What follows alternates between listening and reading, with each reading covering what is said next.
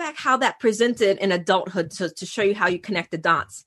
Is not only in my marriage but in friendships is i started chasing other people's validation and acceptance. I outsourced my self-esteem so I needed you as my friend to let me know that I was good. I needed my romantic partner to to be to be to fill a fantasy and be my Popeye and rescue me, right? So I can look back and I can see the patterns of why I attracted people the way that I've attracted them. And this is why we also need to understand our core wounds. We each have a core wounds. It could be rejection, it could be abandonment, it could be not good enough, it can come from abuse issues.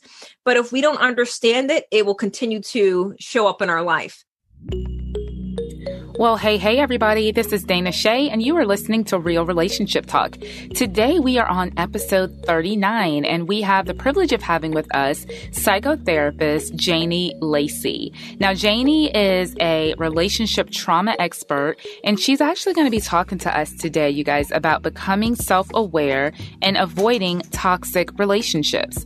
I think it's so interesting that we've got these buzzwords kind of in our society right now, like self awareness and toxic toxicity and narcissism and gaslighting and all of these kind of psychobabble terms that people just throw around. But Janie's actually here. She's going to deliver all the goods on exactly what we need to know about taking responsibility and ownership for our own healing and relationships. And then also, like I said, how do you know if you're in a toxic relationship and what you can do to address some of those childhood issues that just keep on showing up in our relationships? So I'm super excited to bring to you guys this conversation. Be sure if you're not already subscribed to the podcast that you subscribe or follow depending on where you are listening to this. Go ahead and do that right now so that when I release new episodes on Tuesdays at 6 a.m., they will show up automatically for you just like magic. So without any further ado, let's go ahead and get into our conversation today with the absolutely gorgeous and wise Janie Lacy.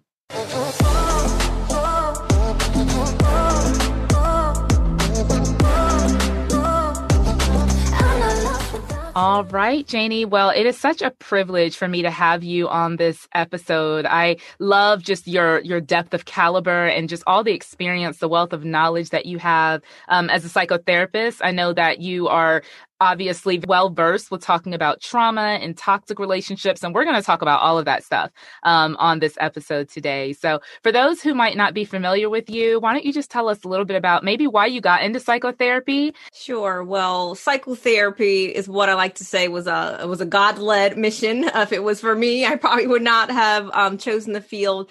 And what I mean by that is that my first career was in healthcare administration and I was trying to learn how to communicate because I realized in a business that I needed to learn how to communicate, which then goes back to to my own personal story, being a four year old girl who had rotten teeth. Her father didn't speak good English, and I was entering this leadership program in my MBA program and I was still talking like covering my mouth or I would just like not smile like you know and I had the teeth that I have now you know I had nice teeth and, but I still was carrying that four year old girl inside of me. And I could have crumbled in this moment, but it was a growth moment that I embraced. So the very first time we're all meeting in this MBA program, I had not yet even thought about becoming a, a therapist. I just wanted to learn how to communicate. So my story was birthed uh, from from there. You know, focusing on being an MBA grad, communicating, getting exposed, and then my own belief systems around therapy. And then I decided there was a mentor that I had, Dr. Dyken. He's over um, the University of Central Florida's um, uh, healthcare program. So I went to him and I said, I was nervous because he was like a surrogate father figure. And I said, Dr. Dyken, I think I'm going to drop out of the MBA program and I'm thinking about applying to counseling, mental health. And I knew in my spirit that if he was like, no, I probably would have went with it. But he said, Janie, I don't know why I didn't think of that sooner. And that was why I made my decision. you know, some some key key pivotal. So the people who we allow to speak in our life. That's right. To answering the calling when God gives us clues to who we should be that when we respond to them, you know so i that's why i say it wasn't necessarily me that decided this but it was me responding to god's calling on my life. And i can clearly can clearly see it now you know looking back 15 years now that um i'm exactly where he wants me Oh, thank you so much for sharing that story with us and just your journey. You said so much in that story that I really want to kind of poke into a little bit. Um, the first thing that you said that I think is so key that so many people just overlook, you said you had to learn to communicate. And a lot of the things, like in the work that I do as a relationship coach, I'm helping people to learn how to communicate well. Because in relationships, I often hear people say, you know, we broke up because we don't communicate. And I'm always like, everybody communicates. You just don't communicate well. And so learning to communicate is just that it's a process. Because I think the second point that you kind of brought up um, is your childhood wounds. And I think the way that we see a lot of times our, our families of origin, our parents or mentors, people when we're very um, impressionable as kids, the way that they communicate will tend to be how we communicate.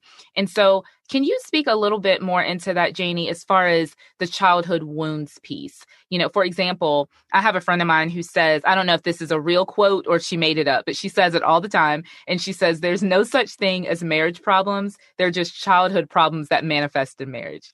And I just wanted to know, like, what is your take on that? And for people who are not aware of those childhood wounds that they're still walking around with, how can they become aware of that? And then, of course, how can they then work to fix those? So answer the first part of that because most of us have not been aware of it. Most of us don't come out of our childhood and be like, oh, yeah, these are my problems. but it usually manifests or it usually presents itself in our patterns of life, not a problem of life, but a pattern of life. So if someone, for example, has the same feedback from friends or from romantic partners, at some t- point in time, there has to be curiosity and to kind of think about if we eliminate who the person is, right? Because sometimes people get caught up, well, this person is that, and, and we dismiss any feedback that we've gotten from them. But if we look at and just be considerate of any feedback we've gotten, we'll normally hear a pattern of that. And then if we take a, a deeper dive, that pattern can usually lead to something that was unfinished or unfulfilled in our childhood or developed in our childhood. For example, I believe we all need to have, so I have a PsyD, and I believe we all need to have a PsyD, PhD, whatever, in our own history. And what I mean by that is I now know exactly what my childhood wound is and how it developed. And I'll share it for an example so people can relate to it. So my childhood wound is, is not good enough. Mm. And a couple things as to why that originated. If we take it out of feeling like we're blaming our childhood and our parents. No, we're looking at our experiences, our messages, the things that download, just like we're using computers right now. So everything that got downloaded into that computer, if we get a virus, it's not going to act right, right? So we got to go back to the source and reset it. So we kind of think of ourselves that way. So growing up with a mom who had her own challenges, but she married my dad, who was an, an alcoholic. He had addiction issues, so he didn't speak well. Never, he's since deceased, never told any of his daughters, he had eight of us, that he loved us, right? So as a little girl, having that message I was always trying to, and I was having an older sister who was right above me, who was rebellious, another little sister who looked just like my dad. And here I was, like, I almost operate like a typical middle child. Wanted to be the peacekeeper, never wanted to rock the boat. But what I start, what I realized when I connect the dots back, I can remember all the way back to eight years old, actually eight, nine years old, my son's age, is that I started performing and auditioning, trying to get my father's attention, his love, his validation. I literally remember waking up each morning, like, well, today I'm going to be perfect, right? In my little head. And I would like start, well, right now I'm going to be perfect. And I would do like, try to be perfect, so to speak. And in that moment, no one knows that as a little girl, right? We just know at the level that we're at. I knew that the level that I was at, I when I started getting out and about and seeing other people's families and systems, then I realized there's something not right with my family. Mm. So when I look back how that presented in adulthood to, to show you how you connect the dots is not only in my marriage, but in friendships, is I started chasing other people's validation and acceptance. I outsourced my self-esteem. So I needed you as my friend to let me know that I was good. I needed my romantic partner to to be to be to fill a fantasy and be my Popeye and rescue me, right? So I can look back and I can see the patterns of why I attracted people the way that I've attracted them. And this is why we also need to understand our core wounds. We each have a core wounds. It could be rejection, it could be abandonment, it could be not good enough, it can come from abuse issues. But if we don't understand it, it will continue to show up in our life. So, for example, with friendships in particular. So if I would meet some a business owner, been an entrepreneur and a small business owner for 15 years. So if I would meet other women that I would vibe with or I thought was cool, I would like throw out betting or earn trust out the window. Clearly I could look back at it now. Because in my mind, I would be looking for the cobra ready to strike. But it was the pythons right in my circle that were squeezing me, that were stabbing me in the back. And the reason why I didn't have discernment is because from my childhood, I was used to the very close people to me were the very persons that were harming me. Right. Mm. So, and a lot of times we don't make those connections as to why, well, why did I not see this coming? It's so in your face. It's because it's familiar. Mm. And if we don't know what our wounds are, we'll continue attracting those same familiar things and we'll still chase fantasies. We'll chase people to be my dad, right? So look looked at my my relationship when I got married very young. I he didn't drink. I didn't see him doing drugs, but I still married my father. Mm. and it had less to do with him but more to do with me, right? So it's not about about anyone in my life. It's the lessons that I've learned because they brought me to a place of healing. So if we don't get into a place where we do the work, we're eventually going to deal with it. And most people deal with it because they're in a trauma state. They're getting a divorce. They're finding out that, you know, they're, they're not living a, a miracle mentality life. You know, that term comes to mind because I interviewed Tim Storey, who's Oprah Winfrey's life coach a few weeks ago. And, um, you know, so when we think about how we used to dream and those things as a young girl, we had a calling very early on and many times people block their own callings because of that we don't do the work we show up, we become frauds, we become fruit pickers. It's real easy to say, well, let me see what Dana's doing because I don't have an identity. So I'm going to start picking her fruit. And then I start trying to sprint to the race. And there's so many people like that. But the people who do the work know who they are. They run their race. They, life is a marathon. They're going to out, they're going to outrun anyone that has not done, done the work. And we can see this more times than not especially with social media, we can curate our lies, but we can also hide our lies because we can curate our lives. So anyway, Dana, I can go on and on but about that, but the most important thing I would want to share with your audience around that is that we have to do the work. We want to understand where we've been so that we can unblock where we want to go. And then we also can understand why we attract certain people. I attract a lot of people that were users and abusers because I was a giver. I was a giver, not necessarily, and I still am, but I was a giver from a place of my wound. Mm. Because as long as I give, give, give, then people would like me. Because that's performing and auditioning and earning people's love, right? Versus understanding that I'm already worthy. And then that would attract people who would eventually continue to to harm me. But what I've learned is that when you have self love, you have boundaries, and people can't stab you in the back when they don't have access to you. One of the things that I really hope people heard is when you said you were kind of looking for like the cobra out there, but it was really the pythons in your inner circle. And then you talked about how we become so familiar with abuse or we've become familiar with being treated as we're nothing. I was on YouTube. Um, there was someone who had commented on a video that I had done years ago on YouTube, and this girl said, Everybody around me devalues me and they make me feel like I'm nothing. And what you just said about paying attention to people people who you attract. I think that's so important because I'm, I'm thinking about the person who might be listening to this.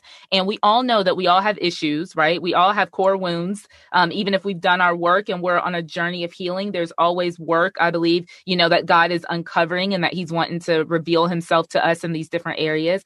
So, what is like the first step if someone, you said that we need to all have a, a PsyD or a PhD in our own lives, which I love that. How do people get that? Like how do people understand really like who they are and and really get in touch with like these wounds is it is it as simple as just looking at who's in your life and the kind of people that you attract into your life or what are some practical things that people can do to really start to unpack that a little bit Absolutely. I can say a lot there, but I'll make it really simple because we can only see on the level that we're at, right? And there was a story or book that I heard. I believe it was TD Jakes. Um, yes, it was from SOAR. And he talked about the giraffe that keeps arguing with the turtle, right, in the safari. And that giraffe keeps arguing with the turtle because the giraffe sees the horizon. The giraffe sees what's to come, but the turtle can only see what's right in front of him or right in front of her. And, you know, a part of that, and I bring up that example for a reason because sometimes people can't see what they don't know and they can't see what they can't see.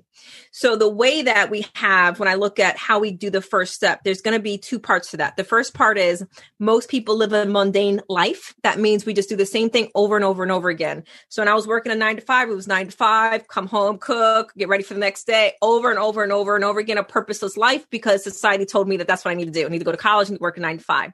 So you are, you're in this cycle. So there's nothing really traumatic happening. So there's no reason for me to do the work, so to speak.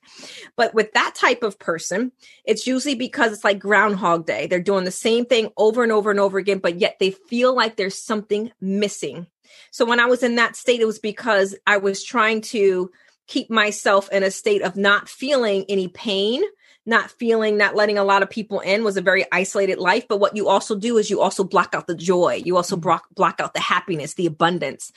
But what you can also do in that state is you can look at how do i feel when no one else is around? Do i feel empty? Do i feel not good enough do I feel unseen? Those can be clues into your own voice, into what you say about yourself. There's a study out of the University of Cambridge, I believe. 69% of all of our emotions are negative, which is mm-hmm. why the Bible says we have to take every captive, we have to take every thought captive, we have to renew our mind. Right. But the other part of that, the biggest part, which this part will lead to this part, because we cannot do two, three, and four until we get to this part, is the self awareness piece. So I had to be aware and take my eyes off of all the people who hurt me, who stabbed me in the back, and realize, okay, Janie, you're the common denominator, right? You are the common denominator. No, no, matter if it's five years ago or it's five years in the future, it's still you. So, what is it about you that you are allowing, accepting, and accommodating, regardless of who it is? Mm-hmm. What is it about you that feels like okay i need to earn audition i need to, to always have a pony in someone else's story i have to come in so when i looked at my self-awareness piece it's painful and Dana, I think a, a lot of people, we don't want to do the work because that means we have to take responsibility for our own toxic ways, our own toxic thinking. Mm. And then we also feel the weight of, I remember the first time where I felt really felt clarity in my life. It was painful because I had to look back and think, well, I had a part to play. I had a part to play to think about even the people who stabbed me in the back, the the people who did me wrong or whatever. I had a part to play in that. And I think a lot of people it's hard for us to look at the speck in our own eye, right? The Bible calls look at the speck in our own eye. It's it's difficult. We hear that all the time because it's real easy to give advice and it's real easy to, you know, say that he did this or she did this, but it's not easy to say, well, you know what?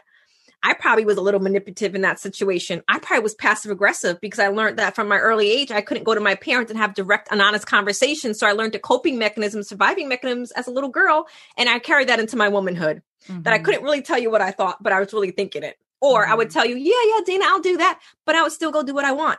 That's dysfunctional, passive aggressive, right? That's that's lying and hiding because I'm not being honest with who I who I am. So when we get to that self-awareness piece, it's painful, but it's also when we get we a lot of people what I'll see especially in my business consultations. A lot of people want to get to the mountaintop, but they don't realize in order to get to the mountaintop, that's celebration. But in order to get to the celebration, we got to walk through the valley. That's, that's in the right. mud, right? We got to walk through the weeds. we got to do all that stuff. Right. And that's doing the work is first is creating self-awareness. And when it comes to healing work, a lot of people ask me, what does healing work look like? Right. So I like to break it up into three pillars. The first part of that, that pillar is the mindset is we are so reactive every single day. So how can I change if I'm just in a and I'm just waiting for the shoe to drop? I'm waiting for I'm I'm, I'm constantly acting as if if I can't trust anyone. I have to learn to respond to life and not react to life, and I can't do that until I look at my mindset to the six inches between my ears, right? Because that's the most powerful weapon that God has given us is our brain. Mm-hmm. So once we do that mindset work, then we can move into the inner child work. And the inner child work is looking at our patterns, our messaging, our abuse, how we've had survival mechanisms. Because even if we were victims, and this is hard for a lot of women, especially to hear, is even if you were a victim, you still learned your dysfunctional ways to cope right? We have survival mechanisms. So if I had a dad, who I did, who was not um, emotionally regulated, he was an emotionally immature parent. He was had narcissistic ways because of his addiction. I had to learn how to get his attention right? So to learn how to be manipulative, I had to learn how to be, you know, how to move a certain way. And it, you don't leave that in your childhood. You bring that right into your marriage, right. right into your friendships.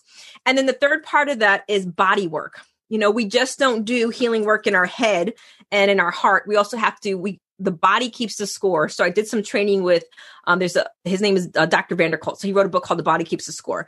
So we keep trauma in our body, right? So when you think about when you get upset, Dana, if you and your husband are arguing, you're gonna feel it somewhere first in your body, you know, even if it's your heart rating, your stomach, you know. So we have it's kind of like our nervous system. It's called polyvagal therapy. Our body can take us hostage because we can go into fight or flight mode. Because sometimes when I think about my own toxic patterns, I joke about it, but there's a lot of truth to that. Is that in my marriage, you know, I would respond to things that were not healthy by tearing out, I become Godzilla, tearing down curtains and screaming and yelling and just being toxic myself. But when I look back, I would next day be like, man, why did I say that? Why did I do that? Right? Because when you have, when you don't understand how your trauma is kept in your body, a lot of people start reacting. And then if they ever said, if your husband ever says, Dana, well, when you were mad at me, you said such a, well, I don't remember saying that. That's because you went into fight mode and your brain, everything just gets lit. And a lot of people, when we don't understand that, we try to control something that we have no knowledge of. And that's what keeps us in our pattern. So we have to become self aware. We have to do the work and doing the work is taking our eyes off everyone else. We have to move from a victim to a victor and a part of that is empowering ourselves. And then the other part that you'd mentioned or, or recapped is then we start changing our crew. Mm-hmm. right? Not everyone has a front seat to our life. Some people got to be in the balcony. Some people got to be outside the door with the bouncer. Right? So we have to reprogram. And sometimes the hardest part of that and that's even was true for me sometimes that's our people in our family mm-hmm. be a sister. You know, we can't even maybe have the same conversations with our mom, right? Because when you become healthy, you cannot unsee what you now know. That's but right. that means you also make hard decisions. And a lot of people, when I look at people who are successful in the healing work and people who are not, it's because the people who are successful in the healing work, they do the hard work. And the hard work means you also piss people off. Mm-hmm. You also, you know, people say, Dana, what's wrong with you now? You used to be this cool woman. Well, you used to do that. And, and Dana's like, you know, I'm growing and some things have changed for me and I'm sorry it doesn't work for you. And Dana's okay with that. Hey everybody, Dana Shea popping in real quick to ask you Do you have your copy of my free ebook, The Five Relationship Mistakes That Are Wrecking Your Life? Listen, friend, if you don't already have your copy, I want you to head over to relationshipmistakes.co. That's relationshipmistakes.co and snag your copy. You guys have heard it said that we don't know what we don't know. And here's the truth there are so many people who are making these five common but critical mistakes in their relationships. I see it all the time with the couples that I coach. And so I want to help you to be able to avoid these relationship mistakes. And all you have to do is just download the free ebook. So again, head on over to relationshipmistakes.co. That's relationshipmistakes.co. I'll see you on the inside. Now back to our show. My goodness, Janie, thank you so much. You know, I think one of the things that you are really hitting home it's being self-aware. It's this whole self-awareness. And, you know, this this podcast is called Real Relationship Talk. And a lot of times people ask, like, what do you mean by real relationship? And I think the first relationship that you have to be real with is a relationship that you have with yourself.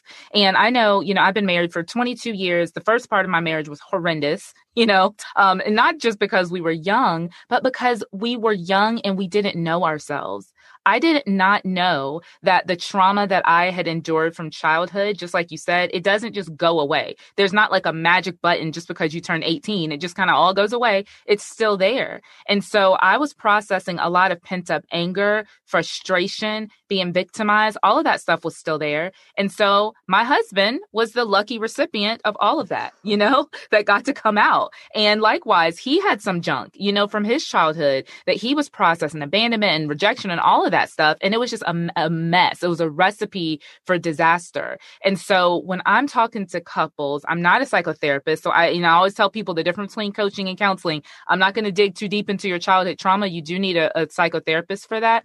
But I think people sometimes will um, invalidate what we go through as children or maybe even in past relationships you know and this is why when i'm talking to my single folks i'm like do not jump from one relationship to the next to the next to the next because there's baggage there's hurts there's wounds there's limiting beliefs which we'll talk about in a little bit. All of that stuff has to be broken and it has to be healed before you can actually be whole in another relationship one thing that you said, Janie, you were talking about the kind of the mindset, the inner child work, and then the body work. And I know that you did a recent podcast episode with Dr. Caroline Leaf as well. And you guys were talking about holding trauma in the body. one of the things that I'm really curious about because I'm a pastor at my church. I do a lot of, you know, ministry stuff. I find that sometimes, not all, but many Christians want to bypass the body work. It's all spirit. You know, it's all like, okay, well, I'm having this problem. So we're just going to pray about it and we're going to just let God fix it. And they're not paying attention to like what's happening in their body. And our church right now is actually doing a series on mental health. And one of the things that we're talking about is learning how to hear that Steven Furtick wrote a book called Crash the Chatterbox. And it's like mm-hmm. learning how to hear that chatter, that incessant chatter that's constantly going through our mind, but also like paying attention to your body. I know when I get really angry, like I'll feel you can feel it. Your body will tense up. You know, some people will start crying. I get my hands will start shaking. So being self aware is also being body aware and, and learning those cues and then learning how to like bring talk yourself down the ledge you know it doesn't mean that i don't still deal with whatever the problem is but we can't really deal with the problem when we're like at a 10 and so I mm-hmm. want to know you were talking about toxic relationships, and that's a, a, topic that comes up quite often. People, I feel like we have all these buzzwords now. Everyone's a narcissist, everyone gaslights, you know, and I'm like, okay, let's mm-hmm. let's actually define these words, people, you know. so tell us, Janie, how would someone know that they're in a toxic relationship? Maybe someone's married, they've been married for 15 years, and they're just like, this is just kind of how my spouse is. They're kind of, you know, moody. How would they know if someone is just being moody versus no, you are actually living in a toxic relationship right now? So, so a couple of things, but first I want to go back to your other point. You know, one of the things that I that I say because I do speak a lot in the Christian churches mm-hmm. is that if our body didn't matter, God would not have put our spirit in our body. For one, mm-hmm. and secondly, if I get hit by a car and I'm broke, my leg is broken, I'm not going to sit there and and pray about it.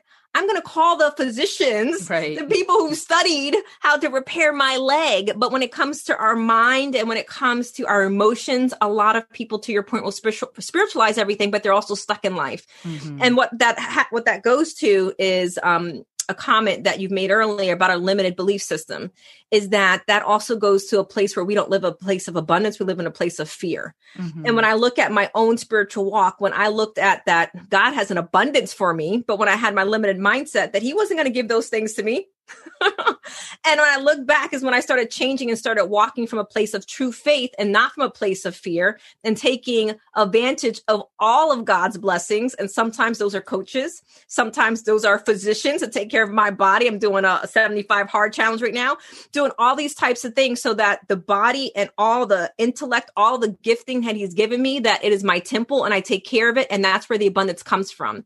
So many times people of faith in particular, you know, they, they, they want to pray about it and they want to tithe and then God's going to give back to me. But you sometimes you sabotage your own success. That I know God when I'm when I'm reading His promises over my life. They're talking about my faith. They're talking about my abundance. They're talking about my blessings. Mm-hmm. And I'm like, as long as I know I have this life, I want all of that. But I cannot continue to do all of that if I'm not going to be transparent. I'm not going to be truth. I'm going to have polarized thinking. And polarized thinking is spiritualizing everything versus our spirit, you know, our emotions, our mental and our physical, and all of those things makes a powerful woman of God. And most importantly, our voice. And we use all of those things to be able to, we don't have to all be, to your point, none of us, you know, you and I will be lying and saying if we arrive to our healing. Uh-uh. Right. We, we, are on a journey, but right. we have to be, this is the key. What I'll tell people, we have to be further enough away from the people we're coaching and counseling to be able to help them. That's right. right? And so that we can completely see clearly and we can hear clearly. So when people are in a toxic relationship in particular, if we're making these are very practical. If we're making excuses for our husband, our partner, our wife's behavior, girlfriend, boyfriend, that's just the way that they are. Oh, he he's hungry. Oh, he, mm-hmm. he, he, he that's just how he is. So if you find yourself having to make excuses for why someone is hurting you, that is a clue.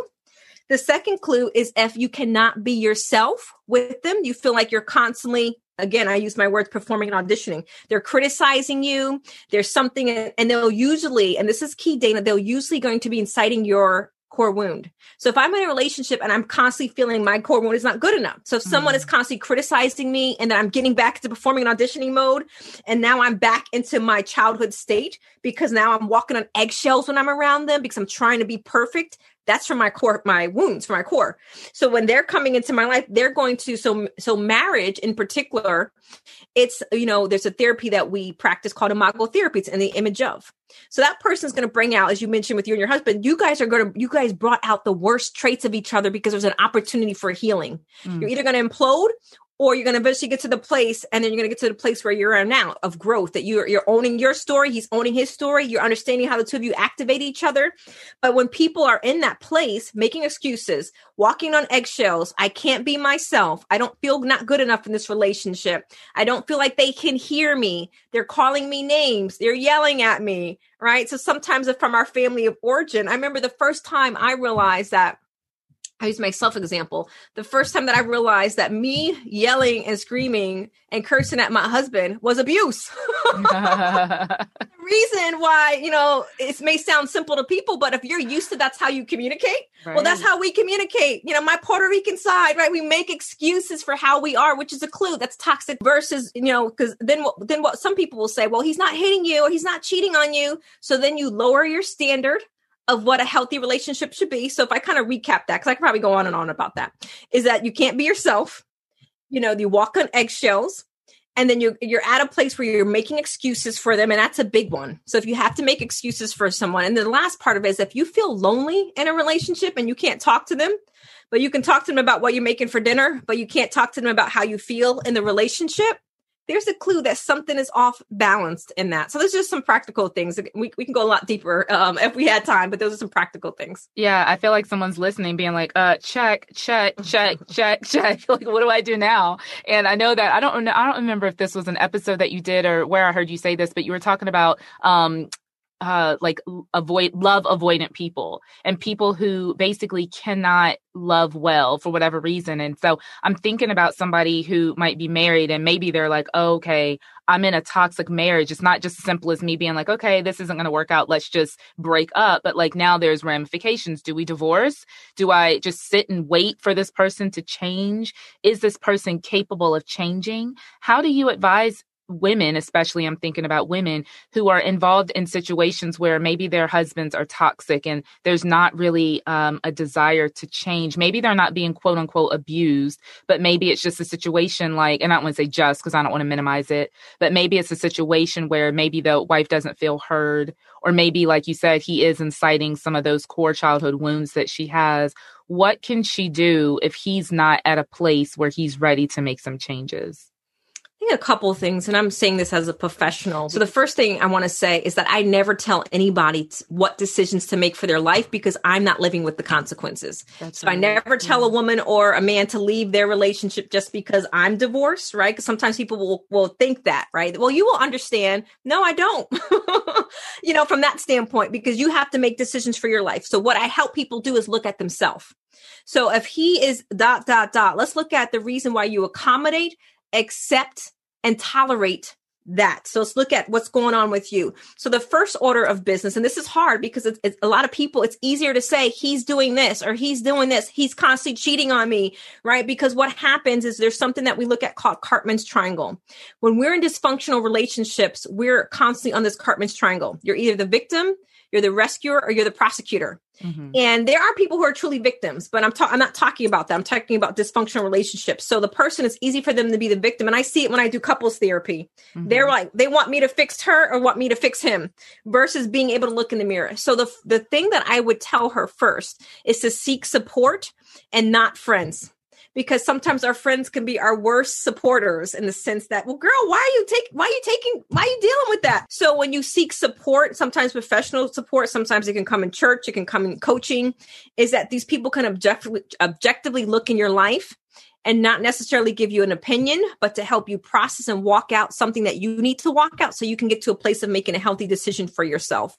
But the hardest part, the first part of that and um, for, for anyone that's especially in coaching or counseling, we know that the most first part of that is to create a place of where you can hold space for them. You're allowing them to be and say whatever their experience is. So that has to happen because in, for, in order for change to come, they have to be able to trust you. So I can't just immediately meet someone and say, well, girl, let's just look at your stuff. Right. it doesn't work that way. They have to build a rapport and build a trust. But the second part of that is then let's understand how we've gotten here and we understand how we've gotten here because this is what she can do. This is where I'm going at. She has to understand self love and self care, which are two different things. Because if she starts loving herself, she's going to show up in that relationship very differently. And the very practical way that she's going to show up in that relationship very difficulty is uh, very differently is by boundaries. Okay. So when you're talking to me that way, Bob, and you're cursing at me and you're calling me out of my name, it's just not going to work for me. So I'm not going to engage in a conversation with you as long as you're talking to me that way. And then she's going to walk away and she's literally going to follow through because she can't control his abuse. And that's where we, that's where we eventually get to. You can't control anybody else except yourself. Mm-hmm. And the most important thing is what am I going to allow, accept, and accommodate? But she cannot get there with the same thinking that got her there, which is why we have to get into that mindset. And then we'll, she'll eventually get to the place of, I mean, there's lots of steps in between, but self love and self care. She's going to take care of herself, build self esteem, not outsource it, stop chasing for him to see me, validate me. He's going to appreciate me because that's the core wounds for most people because dad was not there or dad was there, but he wasn't there, which is the ghost of our past. Is why we have to understand that. But when she very practically, and there's why there's why there's so many books written on this, but when she gets to a place of self-love, she can be like, Well, I know I'm the queen. It's like a chessboard. Every all the pawns are trying to get to me. And I'm not gonna allow anyone to treat me like I'm not a queen. Because I see it all the time. Hashtag queen, hashtag this. But then when especially when you know people are not showing up in the world as true queens, because you, a queen knows how to deal with her king and she's not going to let any clown entertain her. And sometimes if her king does turn into a clown, she's not going to let him entertain her, right? So once we understand our self worth, we understand how we show up in the world and we don't give people what they give us. We're not reacting to him because he's being toxic. And now we're entering the toxic dance and reacting to him. Because when you get to, and this is a way that people can know, because a lot of people are like, well, oh, I'm healthy. I don't have those problems. Well, let me see how you are when someone's toxic with you. How do you handle it? How do you respond to it? How do you get activated? Can you be self-regulated in the in the face of conflict? Right. So, when a lot of people want to walk the say that they're walking the walk, but when it really comes to it's hard work is the point there. It's hard work. It sure is. And not to be so cliche, but you know, the the whole um adage, no pain, no gain. And I feel like, you know, so many people don't do the work because it is painful to have to uncover the truth about yourself, to have to dig back into those memories that many of us probably want to stay suppressed, but you really have to be able to do the work so that we can be whole and healthy. And I know that's your goal with the people that you work with. That's my goal with the people that I work with. I know that you've got an amazing podcast, Janie. And so I'll link to your your podcast called Let's Talk About It. That'll be linked in the show notes of this podcast. And um, if people want to connect with you, what's the best way that they can find you? Absolutely. They can go to janielacy.com. So it's L L A C Y. And on all the social media platforms, I'm Janie Lacy. Awesome. Well, we'll definitely link to your website uh, at the bottom of the show notes on this episode. So, Janie, thank you so much. This has been value rich. I think that you have you've given us a counseling session, um, but you've really helped us um, to really be able to focus in on just being self aware and loving ourselves and understanding that we're all worthy of respect and love, and we're all worthy to have whole and healthy relationships. So, thanks so much for being on the show today. I really appreciate it. Absolutely, it was an honor. Thanks so much, Janie, for everything that you blessed our listeners with today. I know that you guys found tremendous value out of what Janie shared. And hey, you got a free counseling session, so you are very welcome. Well, listen, like Janie said, you can find all of her social handles and everything that she's working on right now over on her website. And I, of course, will link to her website on the show notes of this podcast. So if you just head on over to realrelationshiptalk.com forward slash episode 39, you'll be able to find not only the show notes for what we discussed in this episode, but you'll also be able to find some other helpful resources. So as we wrap up today, you guys, I want to encourage you to A, be sure that you have subscribed to this podcast.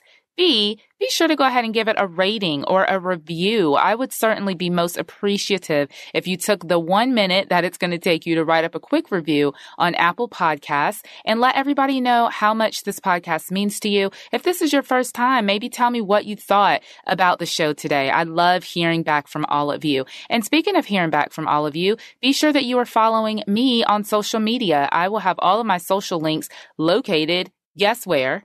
In the show notes of the podcast, realrelationshiptalk.com forward slash episode 39. Well, that wraps it up for our conversation today. I have loved spending this time with you. And hey, if you're not receiving my weekly emails, you are really missing out, friend. I actually am on a really cool email series right now with my email list. And so if you want to get in on that, all you have to do is go to realrelationshiptalk.com and you can actually subscribe right there on the homepage of the website. Just scroll all the way down to the footer enter your name and email and your emails will be on their way. So thanks so much guys for being with us today. I look forward to seeing you on the next episode. Have a great day and take care.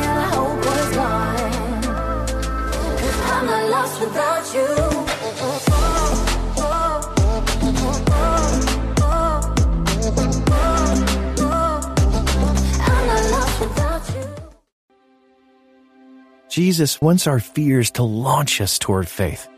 Then he grins and says, Do you trust me? Because together we can do this. With Mornings with Jesus, you can start your day in a positive way. Find hope through inspirational stories and scripture.